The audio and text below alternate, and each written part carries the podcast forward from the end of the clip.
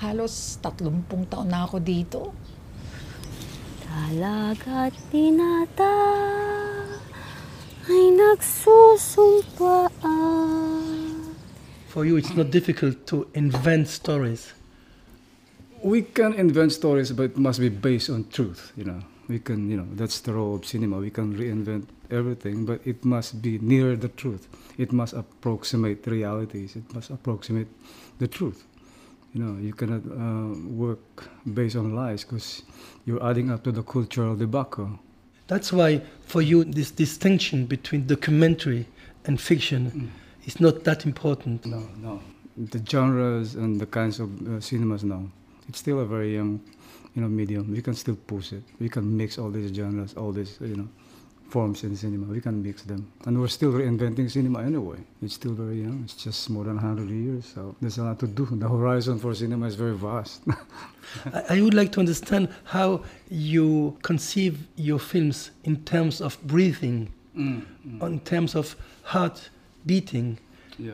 because you're well known and suddenly a little bit fed up with this. People tend to look at the works via duration. It's uh, for a lot of people without really understanding aesthetics. They think in terms of duration, especially in the case of cinema where there's an imposed, you know, length, really imposed by the market, Hollywood, all these markets. So it's also based on the demands of, you know, some kind of a, a commercial thing. It's more profit motive. So if you go beyond the perimeters or you know of this, then you become a pariah. Your work is not part of the convention. It's not part of the their duration. I don't know why. I don't know why they do that. That they impose that. Oh, it's it's three hours. It's four hours. It's five hours. So, you know, it's not our cinema. And whose cinema is it anyway? So it's a matter of ignorance. You know, they don't really look at cinema as that. You know, a great medium of the arts. It's just you know entertainment is just uh, another escapist fair for them. So we we'll have to change it. The struggle can be very hard, but you know we'll have to emancipate cinema from that kind of thinking. Mm, I want to be part of that. That uh, part of it, pushing the medium into something else and be part of the greater, you know, cultural, you know, thing.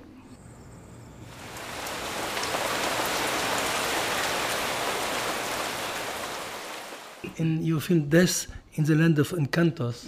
Bec- Just be- uh, before a question about Encantos. This is a word in your language or the It's, it's it's Spanish taken word? from Spanish, Yes. but uh, we embrace it because a lot of words have been integrated to our language. Uh, encantos is from Spanish, enchantment or enchanted. You know. And we ha- our word for us is we lost it already. The, w- the real word, the Malay word, but, so it's part of it. For instance, in this film, the first shots on these landscapes mm-hmm. with rain and wind, this devastation, you begin to film with your camera. Could you explain mm. how you decide to begin the shot, to end it in the shooting time and then mm-hmm. in the editing time? How do you feel the, the right length? It, it would depend because uh, in the case of Death in Encantos, I lived in that place before. I made three films there in- in that area of the southern part of the island of Luzon. And there was this great, great uh, storm that came and more than 3,000 died. And five days after the devastation, I went there and I realized that the place where I shot parts of Evolution of a Filipino Family, Heremias, the whole barrio where I used to stay there, 300 families uh, were swept by the landslides, you know. So it was very devastating. So it just became that. I don't know what to do when I when I got there. So I just got my camera and then I started shooting just to you know to record something because there's a lot. It's really dark. You can see people, you know, death. It's death all over the place. And then I decided to just record. Maybe I said I want to give the footage to CNN or BBC or some news bureaus there, Reuters or you know, Agency France Press uh, or the local papers. So I started shooting and shooting for a week because I didn't know what to do. So that's the, it's an impulse to be part of it because I lost the whole barrio. I lived there for a year and the 300 families that I've known there, they're all gone. So I started shooting and shooting along with a friend, just as the two of us, and then Sorry, shooting and shooting. Yeah, what, just- just- what does just- that mean for you? I mean, it was in your Well, mind, with you in your body, because you're part- shooting long shots. Yeah, it's part of the responsibility of cinema, just to chronicle things, just to record things. It's part of it. Document it, you know. Don't lose it. These moments, and it will be, you know, part of our lives. You know, we, we we must remember these things. We must take stock of what's happening in the world. So that just it, it's very intuitive for me to do it. Just, I just went there, and then after a week, I went back to my studio in Manila with the footage, and I was watching all these devastations and torment. So I said, maybe I'll make a story around it. so I asked uh, the three actors in the film, they are theater people, and they're very close to me anyway. Said, can you, can we go back to uh, Bicol? Bicol is the name of the place. Can we go back to Bicol and I'll just work around these three characters. Just be with me while we are there. So they went with me, and then uh, we started. I started creating the characters, and it became that, you know.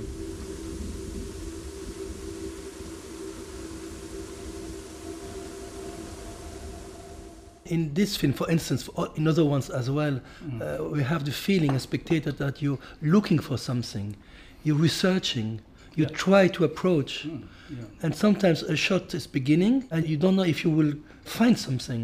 That's true. That's very specific with that film. I'm looking for some something that's alive, because it's all death. It's all death. It's death everywhere, decay everywhere, you know, devastation everywhere. So you're looking for some hope, you know. You're looking for something that that will affirm you that it's it's it's still okay. That's what I'm doing. I'm just walking and walking, and I, I've seen a lot with with that.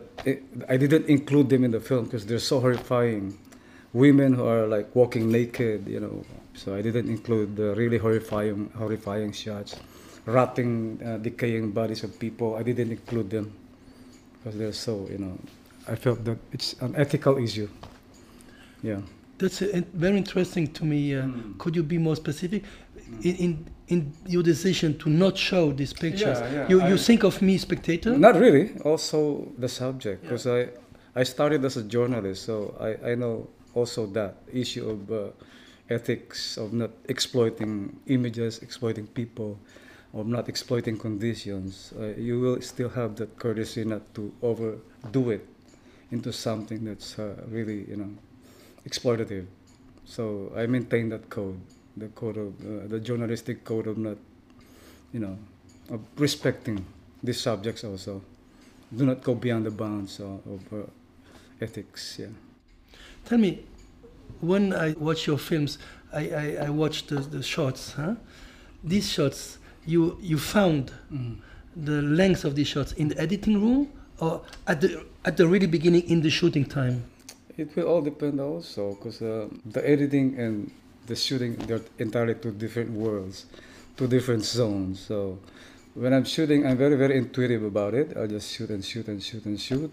It will all depend on you know what's being you know embraced by the so-called uh, lens and my intuition also and my feel. In the cutting room, you become very clinical because you're finding the beat, you're finding the rhythm now you're juggling the images into something that will make all these images into one whole, one whole harmonious uh, work. So it's a very, very different and rigid condition now. While even you're shooting, it's more organic and free flowing, and it's just sometimes very abstract. You're just feeling things. But in editing, now you're constructing it, you know, constructing it into some, you know, there are bits, there are measures that you're looking. So it's a different zone. In this this film, uh, Death in, in the Land of Encantos, you're filming Mm. with, I guess, the same intuition, Mhm. the same desire to understand what is going on, landscapes, Mhm. and the body of a naked woman. all this all, all, the, all things that you see it's, it's more of you're affirming something in your in your emotion very abstract because when i went there the emotions are really, really intense people are you know screaming shouting looking for their loved ones and you too every time during the shoot i'm breaking down i was breaking down because you see all this devastation so it became that just very intuitive and just following things you know being there and chronicling things doing some you know maybe some homage to these people, uh, not to be forgotten. Yeah, it can be that also. But I, I was wondering because you have this ability to research in landscapes, some, Mm, something to, yeah. to, to watch to and to, to share with me as spectator. Mm. And you have the same attitude to pay the same attention to this to this woman at the beginning Yes. sleeping. Yeah, She's uh, sleeping. Is she yeah. sleeping? Is that the first shot? Yes. I don't know if it's just sleeping or she's dying. I don't know. I was there. You stitch her. Yeah, of course. Yeah, the landscape creates for me the the very aesthetic template always of the film, not just the look. Once I see the landscape or the location for the film, I see a whole universe. So I create a so-called alternative universe there for my cinema. If I create a character, then I'll create this place as his habitat. It becomes that, you know. He will interact with the wind. He will interact with the dog. He will interact with the soil. He will interact with the kind of you know diegetic you know presence there. So it becomes that universe. It becomes that aesthetic template. Yeah, that's why it's important for me to see all these locations because it creates that this alternate universe that you eventually become this film. Nay, dito na lang po kayo, Nay. In your films, you have some actors, Mm-hmm. actresses, professionals. Yeah, it's a Uh, mix. It's a mix. it's a mix. from cinema, from theater, and sometimes you get local people. and how it's working to to Well- bring together together the You just wish that come together, but most of the time, of course, we rehearse because I write the script every day and I give it to them. I'm very strict also with the dialogue. Very strict with the dialogue. they, they can't Im- improvise They can improvise, but you know, they, you must tell them that they must mustn't go beyond the parameters, so that you know things will not go astray. Because you're also very very aware. You are following a certain trajectory in the story, in the narrative, and also you're following a certain trajectory for his character, for your character. So.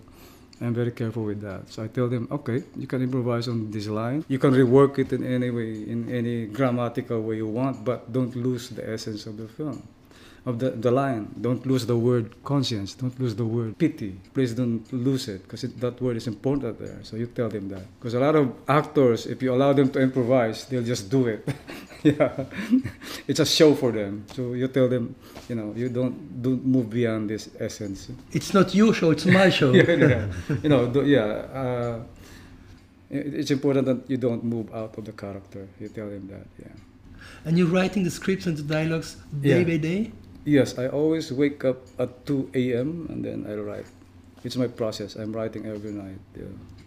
you, you don't write in advance for the whole film Well, sometimes I write them, but we use these things for pre-production only, for casting, for getting little money, uh, asking money from friends. But during the shoot, things will change. I will revise the whole thing. This universe is open now. It's a different world now. So, like in the case of Norte, a friend of mine wrote the script, but during the shoot, I revised the whole thing 95%. So I wrote it every day. maybe because we are not from your country philippines uh, we, we, we watch the films and we i see uh, stories with historical background but stories which are quite complex Mm-hmm. and with, with fragments. We don't get all the elements to really understand them. Mm-hmm. And uh, you, you speak about esoteric. Yeah, sometimes it's uh, in the case of Lullaby for a Mystery. Of course, uh, Western critics or academics or you know writers, film writers wouldn't easily get it because I borrowed a lot of historical characters and you don't know them. In that film, I borrowed three historical characters from the two novels of our national hero. So people are like confused. Who are these guys? You know. And there's also the mythical character, which is very much a part of the cultural landscape during that epoch. It becomes esoteric because these things are new to them, you know. Sometimes I apologize for that because, you know, it's, it's very specifically Filipino or Southeast Asian, some of the characters, yeah. It becomes esoteric because of that, you know. Very strange for some people. Who is this? Who are these people? And you don't know the background. You feel responsible to invent, to reinvent cinema mm-hmm. in, in your way, in your eyes. Oh, yeah. Is, is that meaning as well that you're reinventing somehow myself as a spectator? Hopefully, I can change you. I can change your perspective, or I can affect your, you know, vision of life. Because at the end of the day, doing greater cinema which is beyond the convention or emancipating it from the convention. is all about that. It's still a struggle against time, a struggle to understand time, a struggle to understand life. This so-called, you know, humanity, the paradox of our existence. It's all about that anyway. Trying to understand this very, very paradoxical existence of ours. So. And you basically trust me, trust us as spectators. Oh yeah, I respect you guys, the the so-called audience, the so-called spectator. Because uh, as much as I'm trying to be very honest and truthful and struggling with my work, I want you to struggle also, to be very physical and very mental about these things also, if you can. But if you don't want to engage with the work, then I'm okay. There will be time, you know, there will be time. Cinema is just there anyway, so. You speak in terms of struggle. Is uh, making films a struggle? Yes, very much, you know. I just It want... means, it means it's a violence. No. It- For me, struggle, it, it encompasses everything. Our daily lives is a struggle. You wake up, you're lonely. It's hard to get up, to bring back your bearings, to be able to understand life again. That's a struggle. Trying to be spiritual by feeding your children, that's a struggle. Giving them education, for me, that's struggle. So it en- encompasses the whole gamut of being alive. Yeah.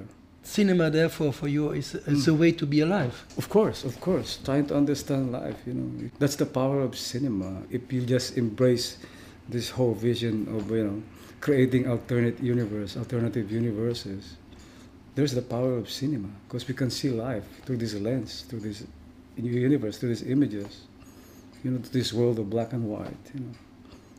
So you see it, you know. You're living in your culture, and you're in Filipinos, and also have these roots in, in New York in America. Because my children live there. yeah. How, how do you feel yourself to be in between two cultures, two very different cultures? Well, I, I consider myself as part of this world, small world. So for me, I can always live anywhere. I can live here if I want in Brazil if I decide to do it. So it's still the same. We, you know, I don't see the world in terms of borders and nationalities and countries. I see it as one whole, you know, one whole universe. I'm not seeing you as a Swiss, a Swiss guy or I'm a Filipino. We're just human beings. I don't see borders in life. Yeah. when you're making a film, do you need as first step uh, the feeling of a desire? Yes, yes. It can start with an idea, an inspiration, or you know, some compassion with a certain subject. It will start in any way. You know, a classic case of that is the century of birthing. A friend of mine uh, is very concerned with his health, and he said he called me up. Love, can you accompany me to jog tomorrow morning? I said yes. You know, so I was waiting there at five o'clock in the morning, and then there are two guys who are drunk. Apparently, they've, they've been drinking the whole night. And they were talking about a storm that's coming. Then I asked them, Where's the storm? Oh, it's in the middle part of uh, the island of Luzon. What's the province? Oh, it's in the province of Nueva Ecija. What's the town? The town is called Cuyapo. The, the eye of the storm will go there. He said, When? Well, it's today. I said, eh, Fuck, it's today. So the idea came into my head, a very King Lear like uh, kind of uh, image where the artist is dancing in the middle of the storm and he meets this uh, insane and mentally deranged woman who is pregnant. I said, that's a great image. So I called up the two theater actors. Uh, they said, why? Uh, please pack your bags. We go to this province and shoot today. They said, what? I said, don't think, let's just go. So I grabbed my camera and we went there. We put the camera. I said, uh, design yourself as this deranged woman and we, you put something like you're, you're giving birth in the middle of the storm. And then you, the artist, will be just, you know, straying all over the place. And you met. And we start from there. So the film became backwards. So the ending of the film was the first shot of the film and we started uh, trying to piece together backwards. So it is just that inspiration. You know. They come and you don't know when. And then you find the tools you need Oh yeah, to follow this inspiration. Yeah, just follow them. Just follow them, piece by piece. Follow the threads. Be open. Be organic. Uh, what's the provenance of this artist? What What is his problem? Why, why Why did he end up in this middle of the storm? And this uh, this pregnant deranged woman, where did he come from? What What is her story? So you piece it together. You contextualize their character. You find their histories. You know, you find all the nuances that you know contextualize their whole being That's how you do it. You're filming usually in uh, in real locations. Yes, I You, you don't like to do to filming do in sets, studios no, and so no. no. That's why I told you I I need to see places so that I can create the aesthetic template for the film, to see some sort of habitat. These attributes is important in my perspective. You know. Some people can work in studios. I cannot do that. On the set, are you shooting many takes for one? It depends. If the the take is good, if the first take is good, then we'll go to the next take. You know. And you know if it's good or not. Oh yeah, you can sense it. You know. Sense it? you can sense it, you can feel it. And sometimes the actors will say, "Oh, I didn't do do it good. So can you can we do another take?" I, I'm open with that. but I tell them, "Oh, the first take is already good. You still want to repeat it?" And if they ask, "Okay, let's do a take two. And do you usually need a DOP on, on the set? Or? Most of the time, it's me who's Yeah. doing the camera. But if uh, the demand is so high that I really want to work on the design and some other parts of the shoot, I ask my friend Larry Manda to help me. Like in Lullaby, I asked him to help me. Norte, I asked him to help me because there's this great demand to check other things in the production. Yeah. And of course, you know that nature, landscapes, are part of the dramaturgy. You're incredible filming. Uh, f- you're filming landscapes Yeah. as as a Swiss watch, you know, Swiss clock. okay. Very precise. The the Malay culture, my my culture, uh, Ma- the Malay people is uh, Filipinos, Malaysians, Indonesians, and south of Thailand. This is the Malay culture, and you know the natives of Singapore are Malay people. In the Malay culture, we're so dependent on nature, especially the archipelago of the Philippines. It's all nature. We have 20 to 28 typhoons every year and it's very harsh. There's, there's strong typhoons, strong storms. So our cycle is that a cycle of you know devastation and reconstruction, um, death and rebirth. You know, devastation and regeneration, and we're so used to that. Nature is controlling our lives. You know, we cannot you know, we cannot help it. We're so dependent with nature. We're 7,400 islands, and you have these storms every year, harsh winds and harsh oceans and a very dysfunc- dysfunctional system, you know, a corrupt government. So all these forces. Nature is a metaphor always for that. This big force that's uh, controlling us. It's a metaphor, it's a symbol. Maybe it's a representation of something that's bigger than us. So it's very Malay.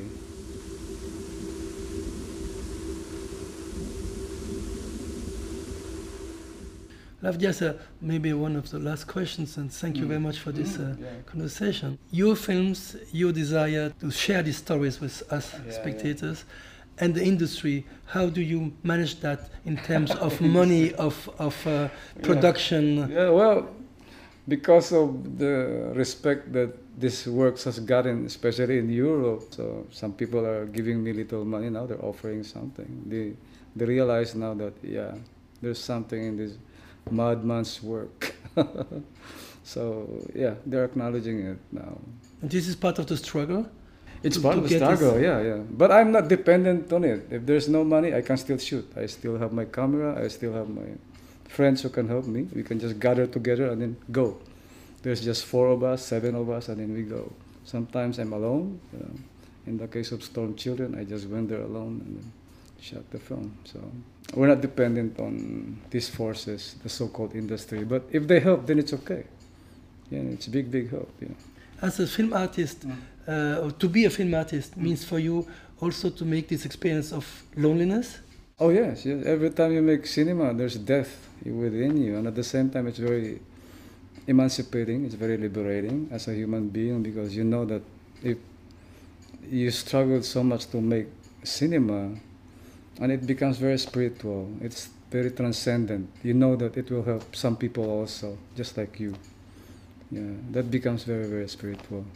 The very very Oriental way of of uh, looking at things where everything has that. It's faith. So I still have faith in cinema. That's why I keep making cinema. It's not religion. It's faith. Faith that is very, very spiritual. It's beyond our existence. You know, the feel that you know we can be affirmative in any way that we want. What are the roots of your faith? Well, the struggle of my people. I grew up in in the very, very you know harsh places in the Philippines. Like it's we grew up in Mindanao. Um, My father, he was a socialist, and it is, and my, they're both public school teachers. When they graduated in college, they decided to be part of that. They, uh, they call it the pioneering days in the south of the Philippines, where the, the government opened the places. So we lived with the tribes, with the indigenous tribes, and we stayed there until high school. There, there are no electricities. My parents are just educating these people, the indigenous tribes. So I've seen that. The issue of altruism, the issue of giving, the issue of sacrifice. I, have seen that with my parents. They sacrifice a lot to help these people, to educate these people. And it's important. I see cinema as having that role also now. Yeah. Maybe to, to share with the listeners of this conversation Yeah. a possible picture of you. Oh, yeah. It's it's Mm. two or th- two or three o'clock in the morning. Mhm. You're waking up. Mm.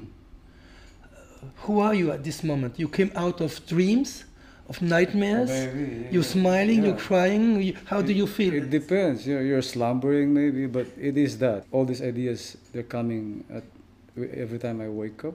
but why so early? It became my process. I don't know. I don't know. It, uh, maybe it came from my parents also because we wake up early, we go to the farms, we tend to our rice fields and cornfields, and then by the time the sun comes, they prepare for the schools. You know?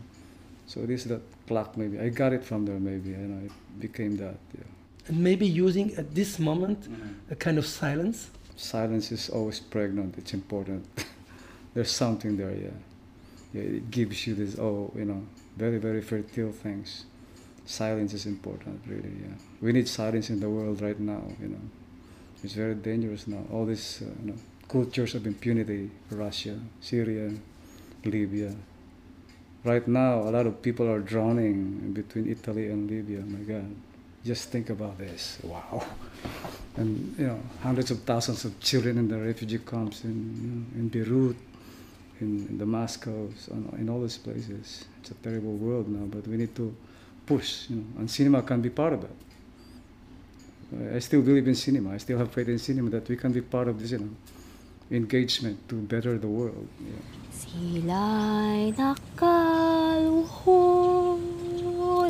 Sa harap ng altar Sa tigisang kamay may hawak na punya